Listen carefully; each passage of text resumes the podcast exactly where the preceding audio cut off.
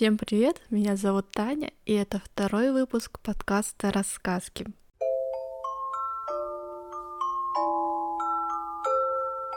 Но для начала случайный бесполезный факт, почему подкаст назвала «Рассказки».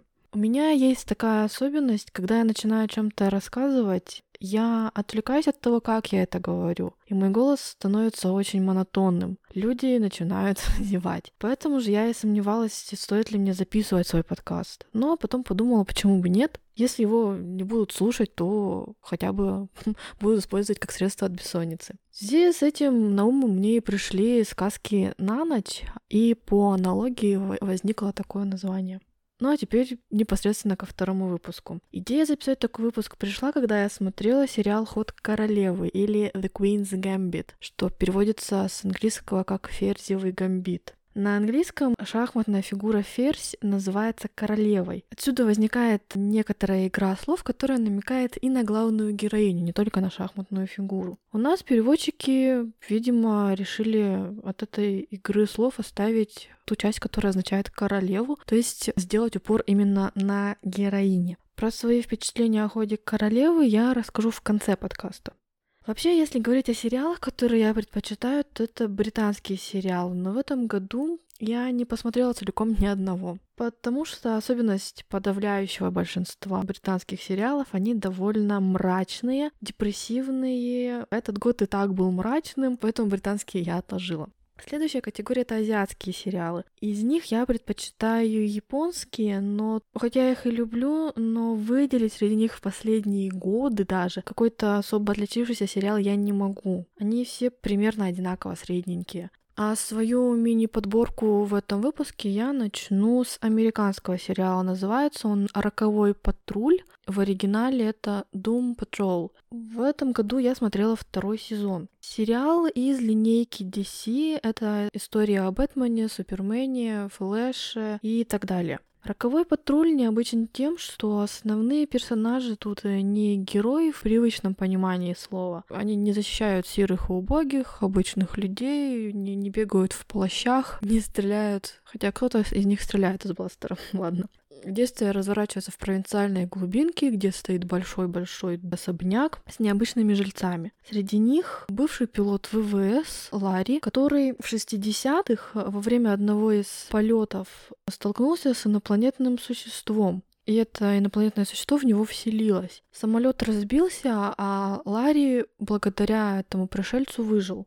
Пришелец собой представляет, по сути, сгусток энергии. Ларри этого духа воспринимает как чужака в себе. Он не слышит его мыслей, не может с ним никак общаться, когда этот пришелец находится внутри его тела. Но одновременно с этим это их сосуществование, оно представляет собой симбиоз, потому что ни один, ни второй не могут жить друг без друга. Ларри в той катастрофе очень сильно пострадал от радиации, и он продолжает жить благодаря пришельцу внутри себя а пришелец не может существовать в атмосфере Земли. Ему нужен носитель человек для этого. А чтобы никого не облучать, когда находится среди людей, Ларри ходит постоянно, как мумия, замотанный с головы до ног в специальные бинты. Второй обитатель дома — это известная актриса периода золотой эры Голливуда. Однажды на съемочной площадке с ней случилось что-то, после чего всякий раз, когда она испытывает сильные эмоции, ее тело становится похожим на желе или на плавящуюся резину, и она так как оплывает, как свечка в лужицу. И из этого эта героиня, ее зовут Рита, она отдалилась от людей, в общем-то, и на долгие годы спряталась. Третий персонаж — это Джейн, девушка с расщеплением личности. Причем Джейн — это одна из субличностей, которые были созданы для защиты реального «я», которая где-то глубоко в подсознании сидит и не выходит никогда наружу. Этих субличностей великое множество. Там и ребенок, и очень агрессивная грубиянка, и психолог, и в том числе среди них есть субличности, обладающие сверхъестественными способностями.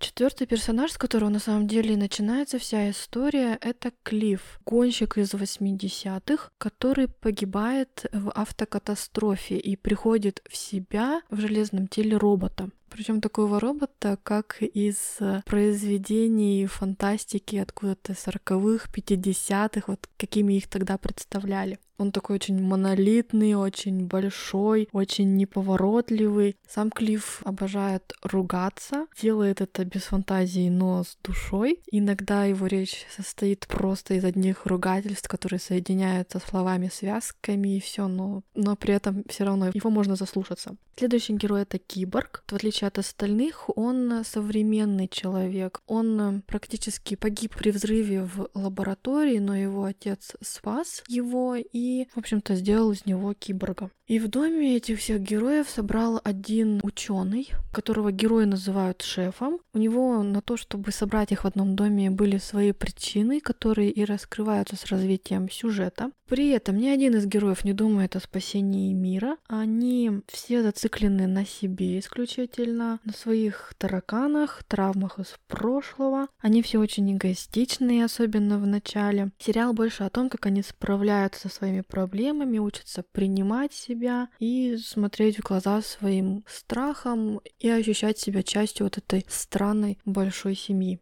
Первый сезон мне понравился больше, если сравнивать со вторым, по сравнению с главным антагонистом из первого сезона, мистером Никто. Во втором сезоне дочь шефа сильно проигрывала. Но и второй сезон довольно неплох, я его смотрела с большим удовольствием. Единственное, что меня удивил финал, потому что я ждала, как и в первом сезоне, законченной истории, в которой бы предполагалось, что будет продолжение, но вот сама арка на сезон была бы завершена. А здесь же завершили таким классическим клиффхангером, то есть оборвали на самом интересном месте. И вот это меня и удивило. Я ждала законченности сюжетной. Но потом я прочитала, что они просто не успели доснять последнюю серию и выпустили то, что сняли. Не успели из-за ковида. Еще стоит предупредить, что в сериале хватает сюра и абсурдности. Абсурдности я сама не люблю, но здесь было ее для меня в меру.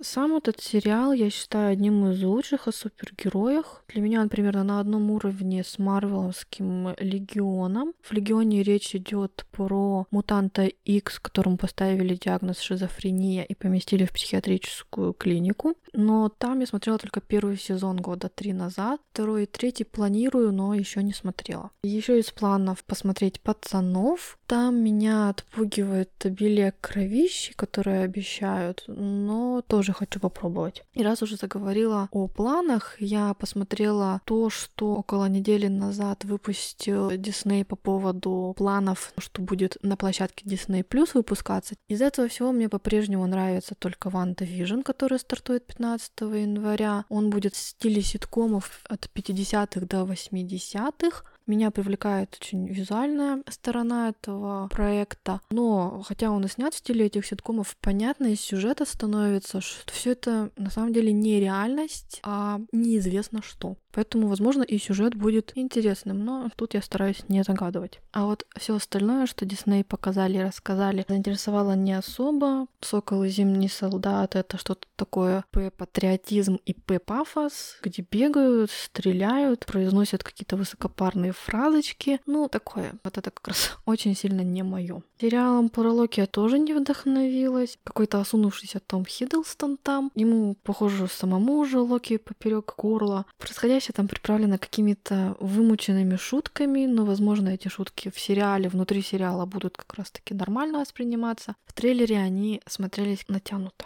Что еще заинтересовало, это сериал Ши Халк о женщине Халке. Вернее, то, что на главную роль утверждена Татьяна Маслани. Она известна по сериалу Orphan Black, который на русском, насколько я знаю, переведен как Темное дитя. Это сериал о клонах, которых как раз и играла Татьяна Маслани. В центре сюжета было несколько персонажей клонов с совершенно разными характерами. И кроме этого, там появлялись эпизодически и другие клоны в ее исполнении. В Ши Халк обещают историю о женщине-адвокате, которая занимается делами супергероев, то есть кто-то из супергероев там тоже будет появляться. Может быть, будет интересно. Но вернусь к своей подборке, просмотренного в этом году. Второй и третий сериалы — это сериалы из Южной Кореи. Сразу оговорюсь, что хотя в подавляющем большинстве сериалов Южной Кореи всегда есть любовная линия, в тех, которые я назову здесь, ее нет вообще. Ни второстепенной линии, ни под текстом. Первый из этих двух сериалов — это The Guest, Гость. Сериал 2018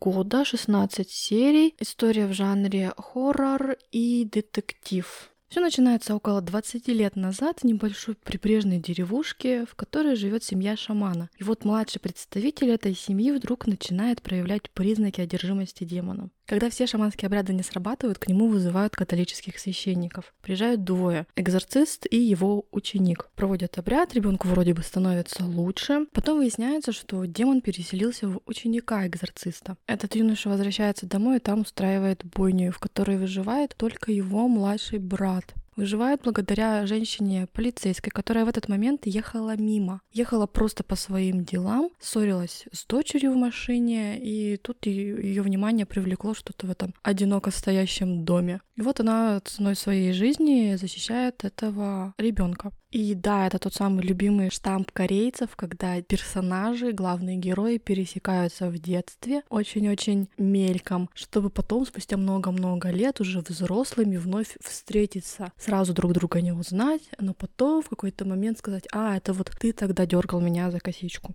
Вот здесь то же самое. Все трое главных героев впервые встречаются на пустынной ночной дороге. И вот проходит 20 лет, внук шамана пытается найти демона, который в него вселялся, потому что между ними до сих пор сохраняется связь, и этот внук шамана периодически видит то, что видит демон, все его убийства и так далее. А сам демон прыгает из тела в тело. Внук шаманов работает таксистом, поскольку это удобно в охоте за этим демоном, ну и плюс бензин может быть, когда перепадет бесплатный. А младший брат того священника сам становится экзорцистом, дочь полицейской сама становится полицейской. И в какой-то момент они все начинают за этим демоном охотиться. Больше всего мне понравилось ощущение от происходящего, потому что оно воспринимается очень-очень настоящим. Каждый персонаж уперт в своем мнении, каждый думает, что только его мнение правильное. Девушка полицейский, она вообще не верит в сверхъестественное поначалу. Шаман настолько вымотался своими видениями от демона, что выглядит и ведет себя как сумасшедший, и его окружающие таким воспринимают. А священник тоже довольно не сразу начинает шаману доверять, но постепенно и медленно в этих троих героях зарождается и крепнет дружба. И вот это тоже одна из сильных черт этого сериала, это вот показанная дружба. Причем никто из них не меняет свое мнение или никак его не корректирует по щелчку пальцев или по второму щелчку пальцев. Эта притирка происходит очень медленно, и дополнительно из-за этого в нее веришь. И вот показано это очень классно. Еще очень втягивает в атмосферу сериала то, что никто из героев, даже шаман, не знают до конца, что происходит. Они не знают, что это за демон, какие у него цели, и поэтому не знают, как с ним бороться. Все, что они делают, они делают по каким-то сложившимся стереотипам, и по ходу дела их пытаются под ситуацию применить, либо как-то их скорректировать. Так что у них у самих есть только предположения и догадки, что их ставит примерно на один уровень со зрителем, и от этого намного сильнее погружаешься в происходящее, эмоционально в том числе. Не очень понравился мне только один момент в сериале, в самом уже финале. Это классический разговор главного героя с главным злодеем, когда главный злодей фонтанирует тем, почему он так поступил, что с ним произошло, и все-все-все рассказывает. Понятно, что это нужно было, чтобы объяснить все эти моменты в сюжете, сами герои бы до этого не докопались, по-другому бы они об этом никак не узнали, но вот сам момент был для меня несколько затянут. В остальном мне очень все понравилось. Я ужасы не люблю, они меня не пугают. Я во время них спокойно могу что-нибудь поесть, перекусить. Тут я даже воду старалась не пить. Было очень не по себе во время просмотра в некоторые моменты. Причем это не то, чтобы пугающе страшное что-то для меня было, а просто ощущение внутренней жути. Но еще раз скажу, что сериал очень классный, финал хороший, не как это обычно бывает в ужастиках. Следующий южнокорейский сериал — это «Лига печи». Это сериал 2019 года, его начали показывать в декабре, завершали уже в 2020. В нем 16 серий. Это сериал о бейсболе, и сам термин «печь» hot stove, он как раз из бейсбола взят. Этот термин означает зимний период в межсезонье в бейсболе. Во время него происходит обмен игроками между командами, пересматриваются стратегии в игре, подводятся какие-то итоги сезона, и опять же пересматривается, возможно, подход к тому, что делать в следующем сезоне и так далее. Здесь в центре сюжета бейсбольная команда, которая занимает последние строчки в рейтинге игровом владелец команды принимает решение нанять нового генерального менеджера для команды, причем человека, который славится тем, что под его руководством, хотя команды и выигрывают, но после этого финального триумфального выигрыша команды перестают существовать. Вот такая у человека слава сложилась, закрепилась за ним, возможно, в чем-то это даже карма его. А главной целью владельца этой команды как раз и является уничтожение команды на самом деле, но он хочет, чтобы все выглядело так, как будто это произошло естественным путем, и он здесь ни при чем. Плюс найти человека, из которого можно для фанатов сделать после козла отпущения. Несмотря на то, что кажется, что тематика здесь спортивная, больше этот сериал об отношениях между людьми, про интриги внутри команды, про этого нового руководителя, который приходит и сразу становится ясно, насколько это положительный персонаж, насколько он правильный, благородный, человек слова и человек чести, насколько он всю душу вкладывает в то, что делает. И он совершенно новым взглядом смотрит на происходящее и по-своему анализирует все данные, которые ему предоставляют, нравится. И он может очень аргументированно, логически объяснить все свои непопулярные решения, которые окружающими воспринимаются в штыки. Например, решение продать команде сопернику самого сильного игрока команды. Причем он всегда и оказывается прав в итоге. И спустя время команда все это тоже понимает и целиком становится на его сторону. И поэтому же, когда у него у самого заканчиваются силы бороться с этим клубком интриг, который против него уже начала плести вести руководство вышестоящее, именно его подчиненные приходят на помощь, когда они сами понимают, что это не очередной его хитрый план, что он на самом деле готов сдаться и опустить руки. И это был тоже очень такой захватывающий момент, очень трогательный и сильный.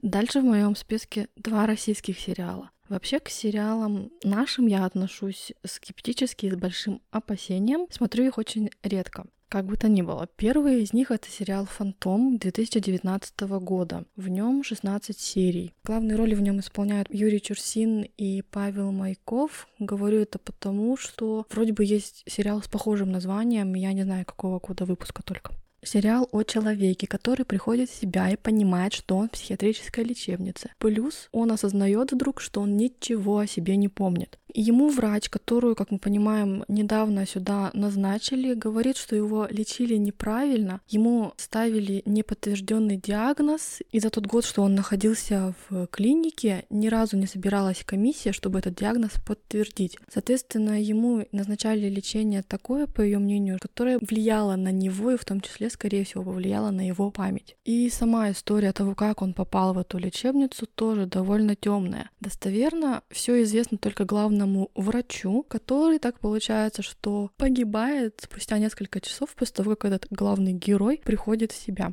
И вот этот герой начинает допытываться, доискиваться, что же с ним произошло и кто он такой. И сразу скажу, что в психиатрической больнице действие происходит только в первой серии, дальше он оттуда выходит. На расследовании смерти главврача в первой серии герой как раз знакомится с полицейским, с которым в дальнейшем будет взаимодействовать и помогать ему в расследованиях. Мне сериал показался ближе по формату к западным сериалам, по динамике, по тому, как продуманные сюжетные линии и сама арка на весь сезон. Единственное, что мне не понравилось, это полицейское управление, само здание, я о нем говорю, не о работе полицейских. Это здание, оно выглядит слишком передовым, слишком новым, каким-то футуристическим даже. В нем огромные помещения отведены под кабинеты не знаю, может, в Москве на самом деле такие полицейские участки, но что-то сомневаюсь. Почему сериал называется «Фантом» становится понятно в финале первой серии, но можно догадаться и раньше.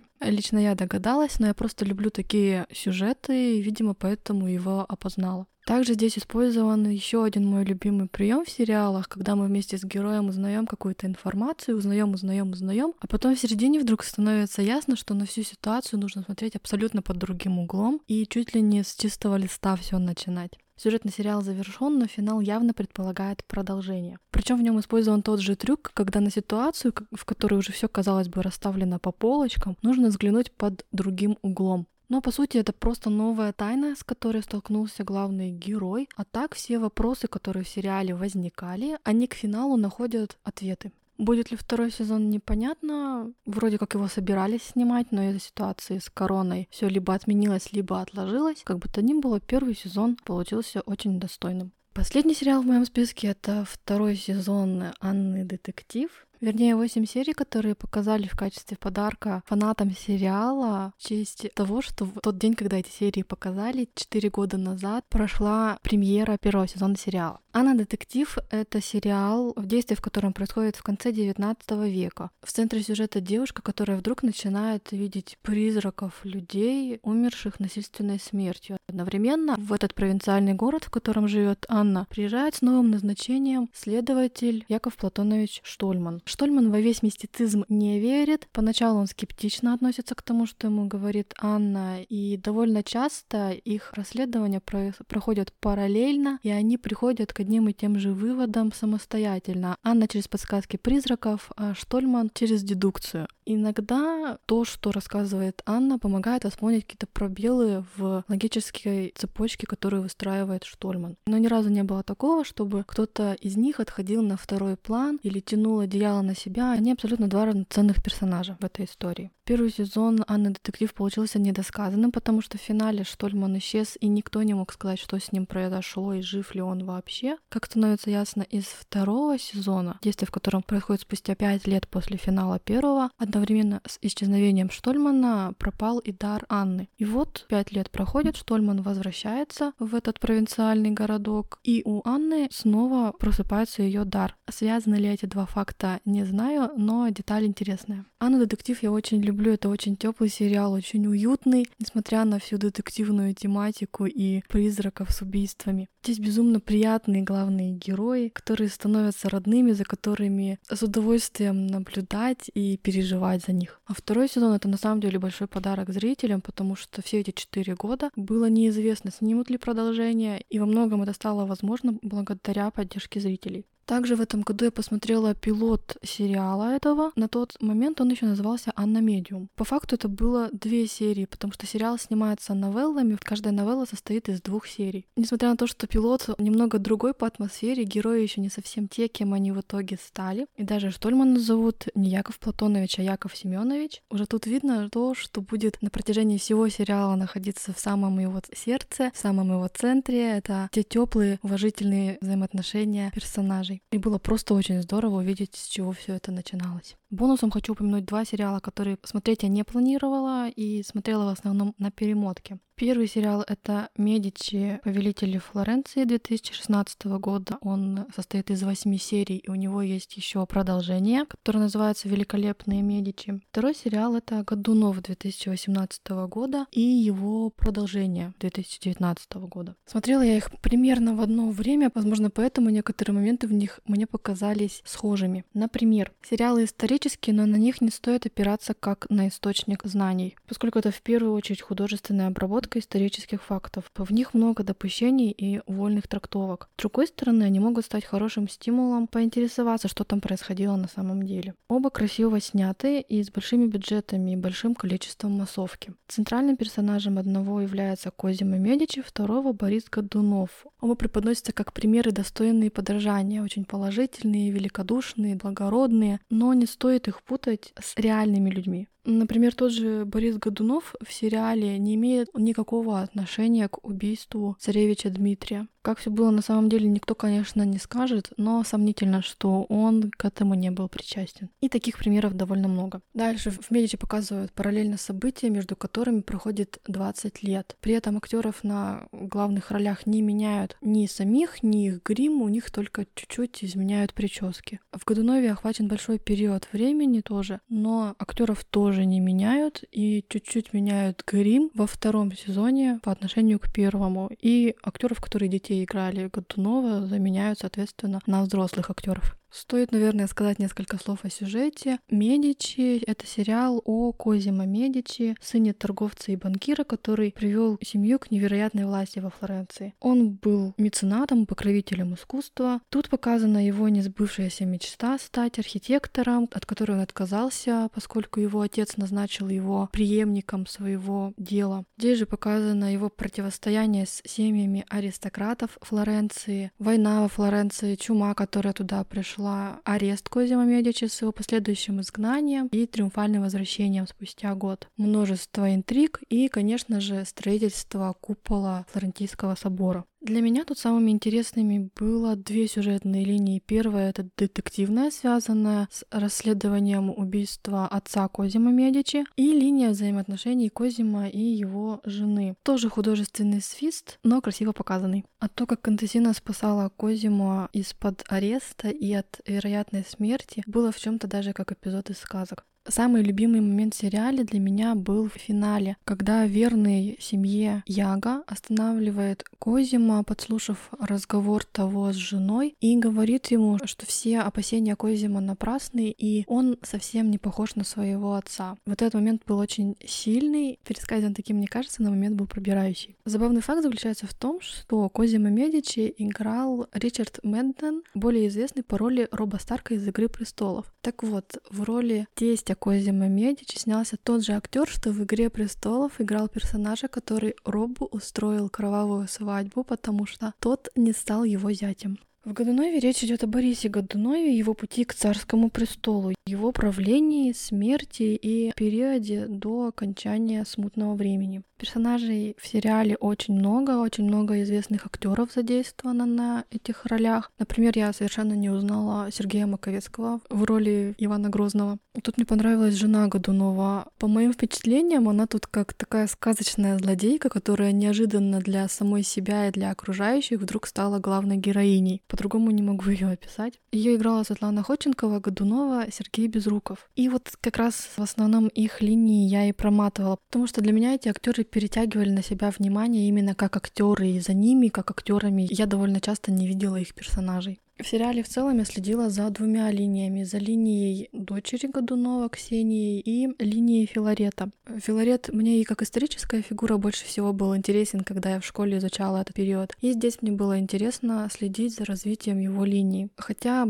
двойственное было отношение. В основном из-за того, что было показано, как он ко всем находил подход. И вот на Лжедмитрии втором это уже казалось перебором. Но одна из самых сильных сцен в сериале — это встреча Филарета с женой после того, как их обоих насильно заставили принять постриг. Прямо вот до мурашек эта сцена была. Такие вот два исторических сериала, которые я посмотрела неожиданно для самой себя. А теперь возвращаюсь к тому, с чего эта подборка вообще возникла. К сериалу «Ход королевы». Сериал этого года вышел недавно, в нем 7 серий, но они очень неравномерные по длине от 40 с небольшим минут до часа с лишним. В центре сюжета девочка Вундеркинд, которая в возрасте 9 лет попадает в приют. Не знаю, насколько это соответствует исторической правде. Действие происходит в конце 50-х годов 20 века, и в приюте детям дают транквилизаторы. Главная героиня под их воздействием самостоятельно разбирается с тем, как играть в шахматы, просто наблюдая издали за тем, как приютский уборщик сам с собой играет в шахматы. И вот он и станет ее первым учителем на пути освоения шахмат, а после начнется ее триумфальный путь к славе шахматного гения. Сразу скажу, что сериал мне не понравился. Он мне показался затянутым, моментами занудным и очень-очень предсказуемым.